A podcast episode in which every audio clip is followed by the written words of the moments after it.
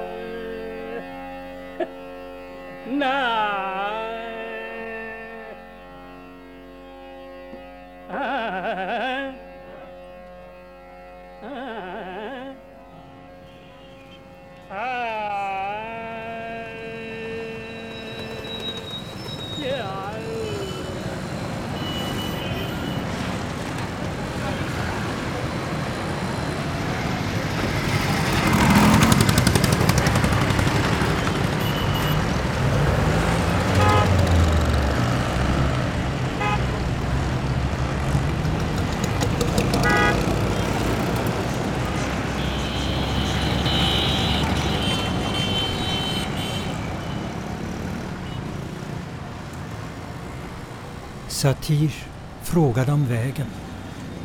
Han hade inte varit i den här delen av stan förut. Den gamla cykelreparatören vid den stora trafikrondellen pekade nedåt gatan. Det oljiga fingret urskyldes knappt under det stora paraplyets mörka skugga. Alla vet var Guruji bor, sa han.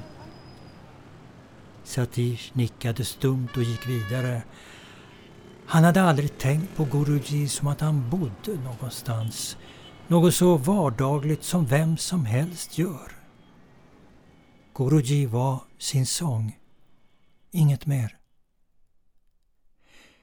Huset var oansenligt, betonggrått och med märken efter gamla fuktfläckar.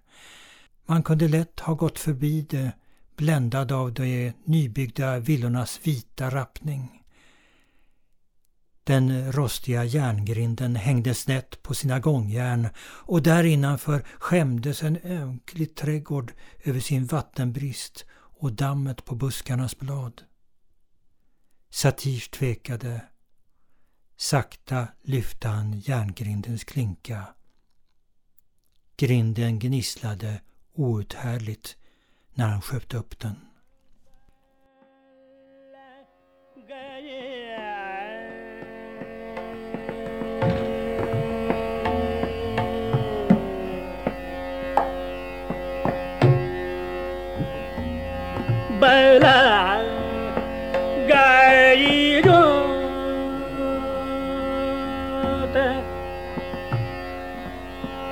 Jota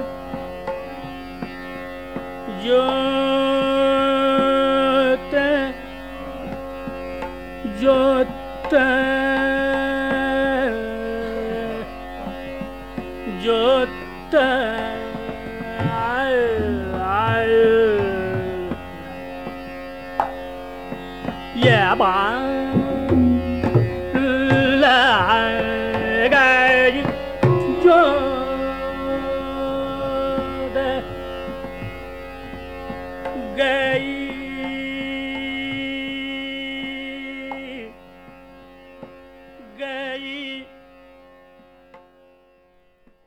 Varför har ni sökt er till mig?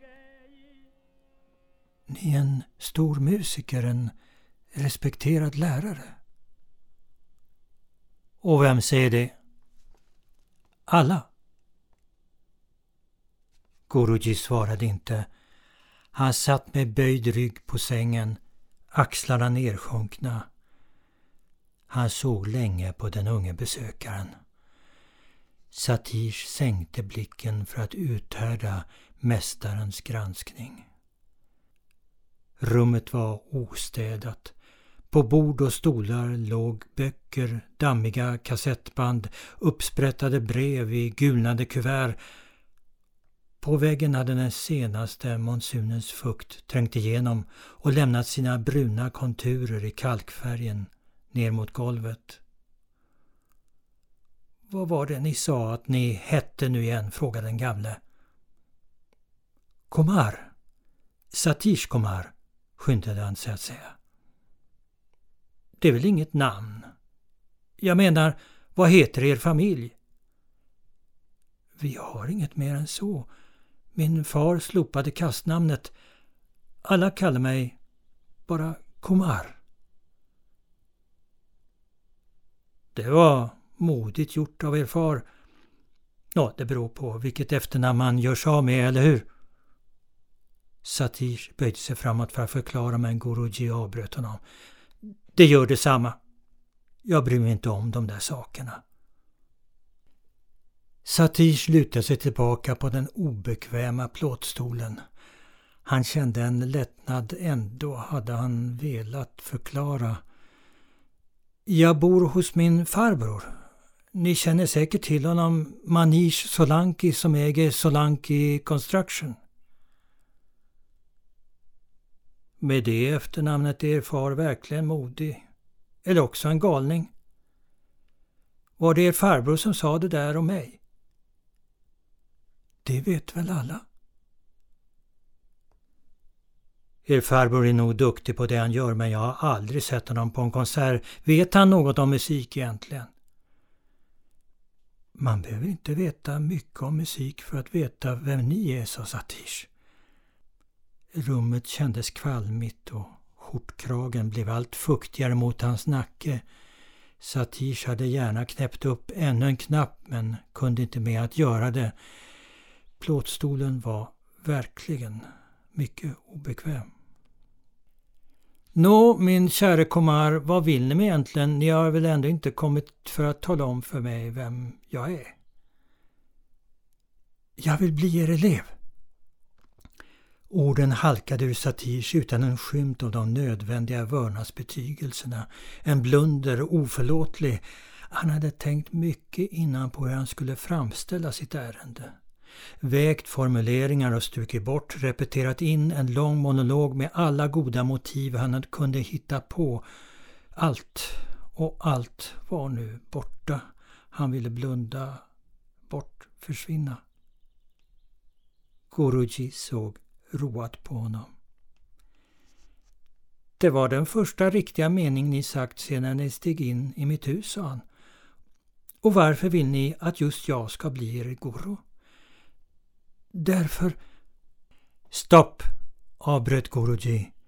Säg inte en gång till att jag är en respekterad lärare, att jag är en stor sångare. Folk springer här dagarna ända och ger mig komplimanger. Att jag är en stor sån eller en stor sån. Om inte annat så vill de kunna säga att de varit hos den store Guruji och att Guruji mottog dem vänligt och bjöd på te. Satish reste sig. Ursäkta, jag ska inte ta upp er tid mer. Guruji gapade. Går ni redan? Ni sa nyss att ni vill bli min elev. Ni vill inte, sa Satish. Det har jag inte sagt.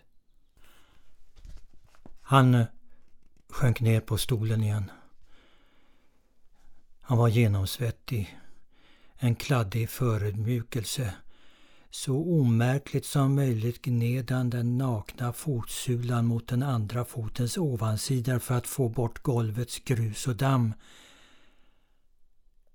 Jag tar mig inte an galningars söner och de rika ser för bortskämda, sa Guruji. Min far är död. Han var inte galen, svarade Satish med hög röst, men ångrade sig genast. Jag är ledsen. Jag borde ha förstått att det låg till på det sättet, sa Guruji. Nå, vad lämnar han kvar till er? Jag vill lära mig sjunga. Om jag kan vill jag bli sångare, sa Satish. Vill er far det? Inte vad jag vet, svarade Satish. Och er rike farbror tycker att det skulle vara passande med en klassisk musiker i familjen, eller åtminstone någon som har studerat för Guruji? Satish svarade ingenting. Han gjorde sig åter beredd att gå. Nej, nej, nej, nej, nej, sitt för all del. Varför allt detta gående hela tiden? Vi har inte druckit vårt te än, sa Guruji. Hustrun kom in med en rund bricka. Hon var reslig och ur ögonen lyste ett sällsamt grönt ljus. Satish reste sig hastigt och mumlade en otydlig artighet, stod obeslutsam bredvid den tomma stolen. Hon ställde ner brickan. Rösten var stillsamt vänlig. Jo, hennes ögon var verkligen gröna. Guruji satt försjunken i tystnad, som att han alls inte märkte av hennes närvaro. Teet var hett, ångande. Saken är den, sa han när hustrun gått ut, att jag vet hur jag är som lärare, men jag har ingen aning om vad ni skulle vara för er sorts elev. Jag ska göra mitt bästa, skyndade sig Satish att säga. Guruji satte hastigt ner tekoppen, stirrade på Satish. Man måste göra mer än så. Allt! Det finns ingenting annat däremellan. Stans goda familjer skickar sina söner och döttrar hit till mig, men de förstår ingenting. De vet ingenting. Det blir inget av dem. De är och förblir medelmåttor och deras föräldrar förväntar sig att jag ska lyckas göra det underverk med deras barn som de själva har misslyckats med. Han tystnade. Kanske jag inte är en sån god lärare som folk säger, sa han. Eller också är det föräldrarnas mening att deras barn inte ska bli mer musiker än vad de är, och jag är en stor åsna som inte begriper det. Satish satt stum. Han var rädd att minsta rörelse skulle kunna reta upp mästaren ännu mer. En plågande smärta smög sakta upp ut efter ryggen. Stolen var ett pinoredskap, säkert ditställt för att snabbt avsluta ovälkomna besök. Plötsligt mindes han rekommendationsbrevet. Han hade glömt att lämna fram det värdefulla dokumentet som han fått av sin gamla sånglärare. Så omärkligt som möjligt smög han upp handen till skjortans bröstficka och tog fram pappret. Mästaren satt tyst, försjunken i sin egen plåga. Satish nästan viskade. Guruji, här är ett brev som talar om vem jag är. Mästaren ryckte till, såg på Satish som på nyss anländ sällsynt fågelart. Han tog brevet, kastade en blick på det och lade det åt sidan. Rekommendationsbrev. Säger alltid samma sak. Beröm och åter beröm. Vad kan jag utläsa av det? Om en elev är så berömvärd behöver han inte längre vara elev till någon. Satish vill invända att han visst hade mycket kvar att lära, att de gamla mästarna sagt att Shishyans väg var oändligt lång. Han letade i minnet efter något lämpligt citat, helst på sanskrit, när Guruji avbröt honom. Ni har alltså haft Shri Kambles som lärare i sång, varför lämnar ni honom? Jag ville studera för er. Men jag har inte sagt ja. Om jag inte tar emot er så kommer ni stå utan lärare. Då kommer jag tillbaka efter några dagar och frågar er igen, sa Satish. Om jag då skulle säga nej igen. Jag skulle komma igen, sa Satish. Han förmådde knappt andas. Guruji stirrade på honom. Ni är envis. Eller galen. Nej, det går inte, sa han. Jag kan faktiskt inte ta emot er. Varför inte? Jag har mina skäl, svarade Guruji. Tekopparna var urdruckna. Satish reste sig, tog farväl, gick därifrån.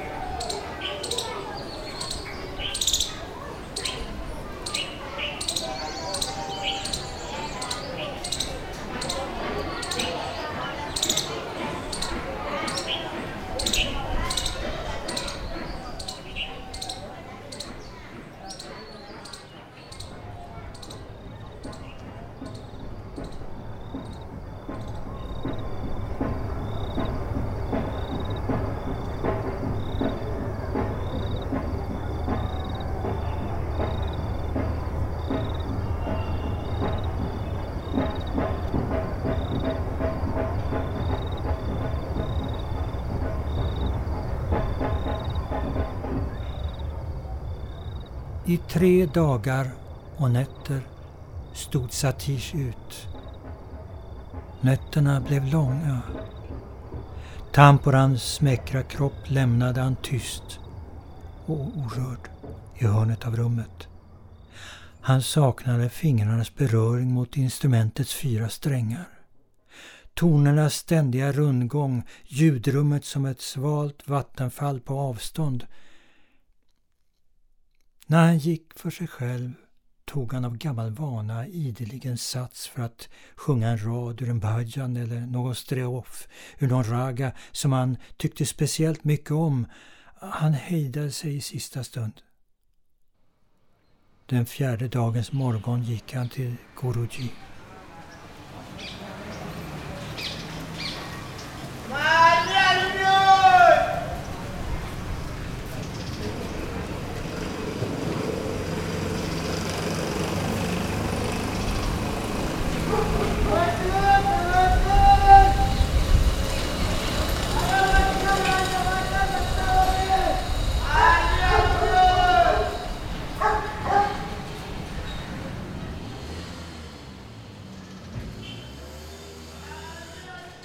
Alltså ni igen, ni kommer tillbaka, sa mästaren.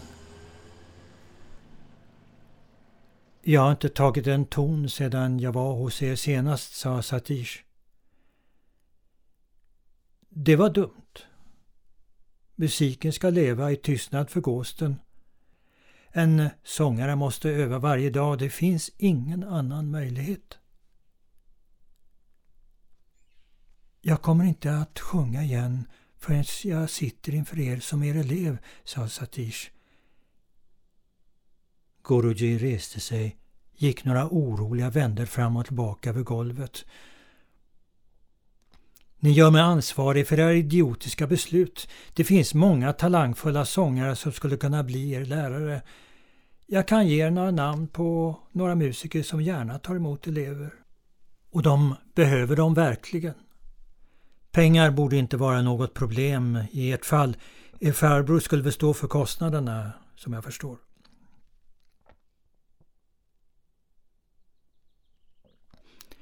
Ni sjöng Rag Malkauns på konserten för två veckor sedan. Jag bestämde mig då på natten när ni sjöng. Jag har aldrig hört Malkauns på det sättet. Det är brottsligt att förråda musiken. Ni får inte sluta sjunga bara för att jag säger nej, sa Guruji. Satish sa ingenting. Guruji sjönk ner på sängen. Ni är galen, sa han. Jag har bara hört er sjunga. Det är allt. Guruji satt länge. Tyst. Det är bra. Det är ett gott skäl, sa han till slut. Det finns sådant som jag inte förstår som jag vill lära mig. Och vad skulle det vara? Satish tänkte länge.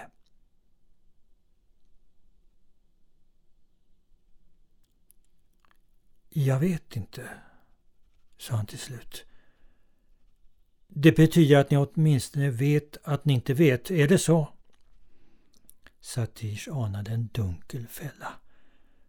Jag tror det, sa han osäkert. Tror, röt mästaren. Antingen vet man eller också vet man inte. Det är det första en elev måste lära sig, att han ingenting, absolut ingenting vet. Satish nickade men sa inget. Är ni gift? Frågade Guruji plötsligt. Nej, svarade Satish överraskad av frågan. Er mor kanske har planer för det? Min mor är också död. Jag har tagits om hand av min farbror och faster sedan jag var barn. Jag gifte mig när jag träffade den rätta, sa Satish. Min farbror och faster respekterar att jag vill välja själv. En modern familj, muttrade Guruji. Ja, ja. Han reste sig, ställde sig vid fönstret, såg ut över den dammiga gatan, stod så länge, vände sig sedan mot Satish. Ni är ung, sa han. Skaffa er en familj och lev ett gott liv. Ordna så att ni får en god utbildning. Ni har alla förutsättningar att genom er farbrors kontakter få ett bra jobb och en ställning som mer än väl kan försörja er. Ni kommer att bygga ett vackert hus. Ni kommer att få allt det där som varenda människa i det här landet drömmer om. De flesta kommer aldrig ens i närheten av det. Ni kan få allt. Satish satt tyst. Vill er farbror verkligen att ni ska ägna er helt och hållet åt musiken? Satish tvekade. Han har väl andra planer för mig, sa han till slut. Och nu? Jag vet inte riktigt, försökte Satish. Ni är alltså inte överens? Satish svarade inte. Guruji granskade honom länge. Ni vet inte vad ni ger er in på, sa han. Jag vill bespara det. Satish rätade på sig, sträckte ut benen. Stolen var gjord för en tidigare generation och hans ben var långa. Ni föraktade välbeställda. Ändå tycker ni att jag ska leva som dem, sa han. Inte alls. Jag har inget förakt. Det är bara det att de uttalar sig om musiken som de inte vet något om. För att det är ett tecken på en god kultur att göra det.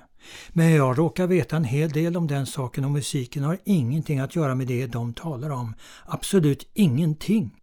Inte den musik jag sysslar med. Inte det jag vill med den eller de tusen generationer som ägnar sig åt den före mig. Vad är de där människornas uttalanden mot all den samlade kunskap som finns? De säger att jag är stor. De kallar mig Guruji hit och Guruji hit. Men jag är bara i början. Och jag börjar bli gammal. Jag har inte många år kvar. Men ragakunskapens väg är oändligt lång. Arbete, ständiga övningar, studier, dagar, år, decennier. Ibland hade vi bara några ynkliga pajsar i huset. Min hustru Sari var till slut så urtvättad att hon såg ut som en fattig bybo och jag hade inga pengar att ge henne så hon kunde köpa en ny. Tvivlen, min bäste Komar, det är ändå det värsta. Skulle jag någonsin nå dit jag ville med min musik? Var jag tillräckligt begåvad? Hade jag tillräckligt av den medfödda talang som man absolut måste ha för att nå riktigt högt? Man vet aldrig. Det är just det, att man aldrig kan veta. Han tystnade, andades tungt som en, av en stor ansträngning. Satish gav noga akt på mästaren där han stod med ryggen mot fönstret. Han visste inte om han skulle våga fråga. Han väntade tills Gurujis anhämtning blivit lugnare. Jo, han måste. Guruji, säg, varför fortsatte ni? Mästaren vände sig mot Satish. Det är en drog. Jag kan inte vara utan den. Musiken är för mig vad pipan är för en opiumrökare. Utan den rasar allt. Bola! Ah! Bola! Aman jane amar meri ka.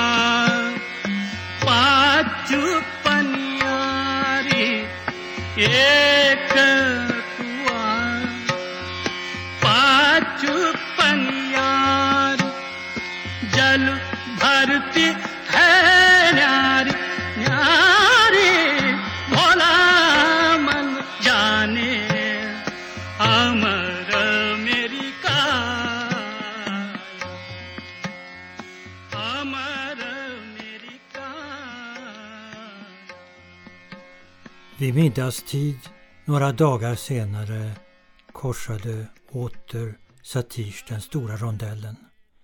Gick vidare ner för gatan. Solens ljus var obarmhärtigt. Bländande fläckar och djupa skuggor. Guruji såg inte förvånad ut när han öppnade dörren. Kom in, sitt ner, sa han. Han tittade nyfiket på Satish. Nå, vad sa er farbror, sa han. Som ni. Han har varit här och berättade för mig att han tänkt sig en bana inom juridiken för er, sa Guruji. Det är bra, då så. Jag vill inte, sa Satish och såg ner i golvet. Guruji sa ingenting. Jag har sagt er att jag vill bli sångare, det är det jag vill. Och ni sjunger fortfarande inte. Ni är vänlig, tar tid med mig, sa Satish.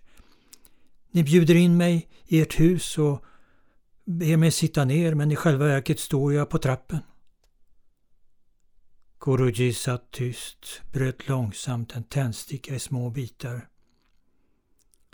Varför vill ni egentligen ägna er åt musiken, sa han till slut. Jag tror att jag kan göra musiken till mitt hem, sa Satish. Men det går bara med er hjälp. Jag kan inte själv.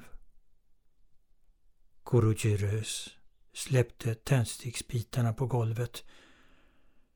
Jag är ingen trollkarl. Ni har ett hem, er farbror och faster tar väl hand om er. Rösten darrade något. Satir såg en plötslig förtvivlan i mästarens ögon, som att han stod inför en dödlig fara. Satis gjorde sitt yttersta för att möta blicken stadigt rätt in. Det är bara ett tillfälligt. Mitt hem försvann när mina föräldrar dog, sa han. Varför just jag? Viskade Guruji. Mästaren reste sig, stod länge och såg ut genom fönstret, skakade på huvudet. Ni kommer här och vill att jag ska hjälpa er att sätta er upp mot er farbror. Det går verkligen inte. Ni borde visa honom respekt. Har han inte gjort allt för er sedan era föräldrar gick bort? Jag fick ett mycket gott intryck av honom. Han är som en far för er och ni får inte göra honom besviken. Satish satt tyst, kände en sakta kvävning. Han såg på den böjda gestalten vid fönstret, ryggens envisa teckning. Satish ville se ansiktet, om mästaren verkligen menade allvar. Jag kanske inte skulle bli en så bra advokat som min farbror tror, sa Satish till slut. Om ni verkligen går in för det så kommer det bli så. Det är jag helt övertygad om. Satish kramade stolsitsen med händerna, kände fingrarna domna. Jag trodde att musiken var allt för er, sa han högt. Ursinnet skälvde i hans röst på ett sätt som han inte kände igen själv. Guruji rätade på ryggen som för att lyssna efter om han hade hört rätt. Det är den. Hur skulle den kunna vara något annat? Sa han. Mästaren satt sig stel och vaksam på sängen mitt emot. Satish ångrade han sagt något, höll på att gå sönder. Det kunde göra detsamma nu, det fanns inte mycket mer att hoppas på. Han försökte lugna ner sig. Är det ett enda skäl till att säga nej? Att min farbror vill att jag ska bli advokat, sa han. Guruji tänkte länge. Nej, sa han. Det är inte det enda. Vad är det då som fattas mig? Skulle jag haft en bättre lärare innan jag kom hit till er? Vad är det? Jag ber, säg mig åtminstone. Hur skulle jag kunna få musiken att ersätta era döda föräldrar? Ni är galen? Kabirs mor satt ut honom i floden när han var liten. Ingen vet vem hon var, sa Satish. Kabir var helgonpoet. Och han gjorde poesin till sitt hem, sa Satish. Vart han gick skrev han sina dikter.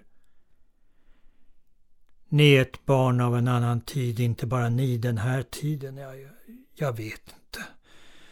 Guruji tystnade, förlorade sig i grubbel. Ni vet inte vad det skulle innebära att bli min elev, återtog han. Så är det. Jag skulle göra mitt bästa för att ni skulle bli nöjd. Det räcker inte. Jag skulle kräva allt. Allt. Då ska ni få allt, Guruji. Ni kommer från en modern familj. Jag är inte så säker på att ni förstår vad det betyder. Satish tänkte, letade efter något som ännu kunde övertyga. Men han kom bara på stora ord som när han tyst uttalade dem steg i luften utan vikt, drev bort för en vind. Underkastelse, sa Guruji. Att ge er fullständigt. Jag undrar om ni kan det. Jag blir er slav. Bara ni ger mig er undervisning, sa Satish hastigt. Guruji suckade. Reste sig och ställde sig återigen vid fönstret, granskade noga alla som gick förbi på gatan som att han väntade på någon. Om ni visste hur många som kommit här genom åren och sagt de där sakerna, sa han. Det är inrepeterat. Ord utan innehåll. Varje bildad indier har en vag uppfattning om vad en guru förväntar sig av sin shishya. De kommer här och rabblar upp sina läxor som de lärt sig i någon historiebok. Men vad vet de? Ingenting. Man märker det i deras brist på uthållighet. Den finns i de flesta fall inte. Vår tradition har blivit nednött till ett babbel som hålls igång för att man ska verka bildad och väluppfostrad. Vad kan jag göra, sa Satish förtvivlat, om ord inte räcker, om ni inte tror dem? Gör det, sa Guruji. Gör det, men säg inget.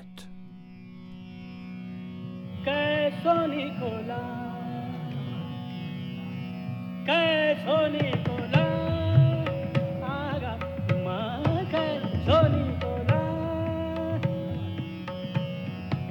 Sony Cola, Sony Cola,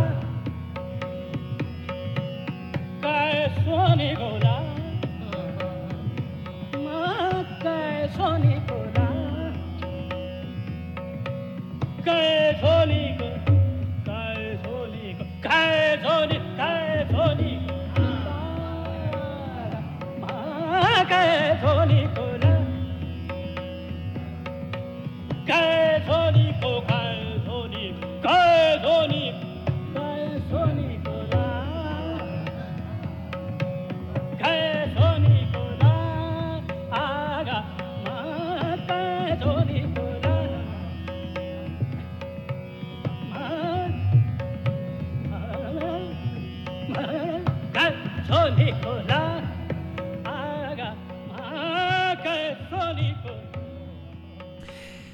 Ni har lyssnat till Mästaren, det tredje och sista programmet i serien Samyasi, tre indiska ljudberättelser. Kumar Gandharva avslutar här med midnattsragan Rag Malkauns som spelades i Madhyalaya i Tintal. Och på svenska blir det en rypcykel i sexton slag, medeltempo. Den övriga musiken i den här ljudberättelsen var först två stycken ur Rag Burya Daneshri och därefter Boholjana, en Nirguni bhajan. En religiös sång som tiarsångare brukar sjunga. Sångaren var här också den klassiske nordindiske sångaren Kumar Gandharva. Tidens rum har musiklicenser från Stim och I F P I för att tillvarata kompositörers och musikers intressen. Tidens rum tar nu sommarledigt från sin podcast. Nästa program som kommer att handla om, ja, det får vi se, kommer att läggas ut i Tidens rum fredag den sextonde augusti. Om ni inte redan har gjort det så kan ni förstås lyssna på de ljudberättelser, hörspel och program som redan ligger utlagda sedan tidigare på Tidens rum podcast. Ha en väldigt bra sommar och på återhörande. Jag heter Sten Björnulfsson.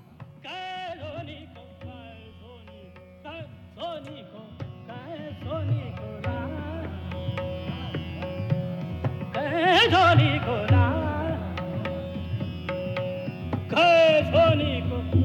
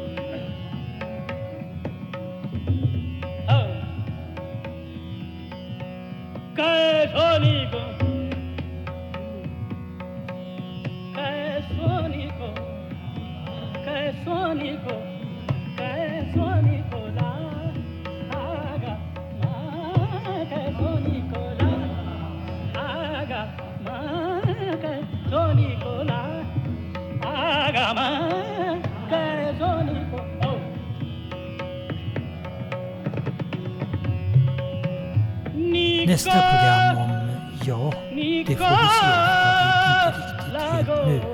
Men det kommer i alla fall att läggas ut i tidens rum fredag den femtonde juni. Och på något sätt kommer ju det handla om tiden också. På återhörande och tack för att ni har lyssnat. Jag heter Sten Björnulfsson.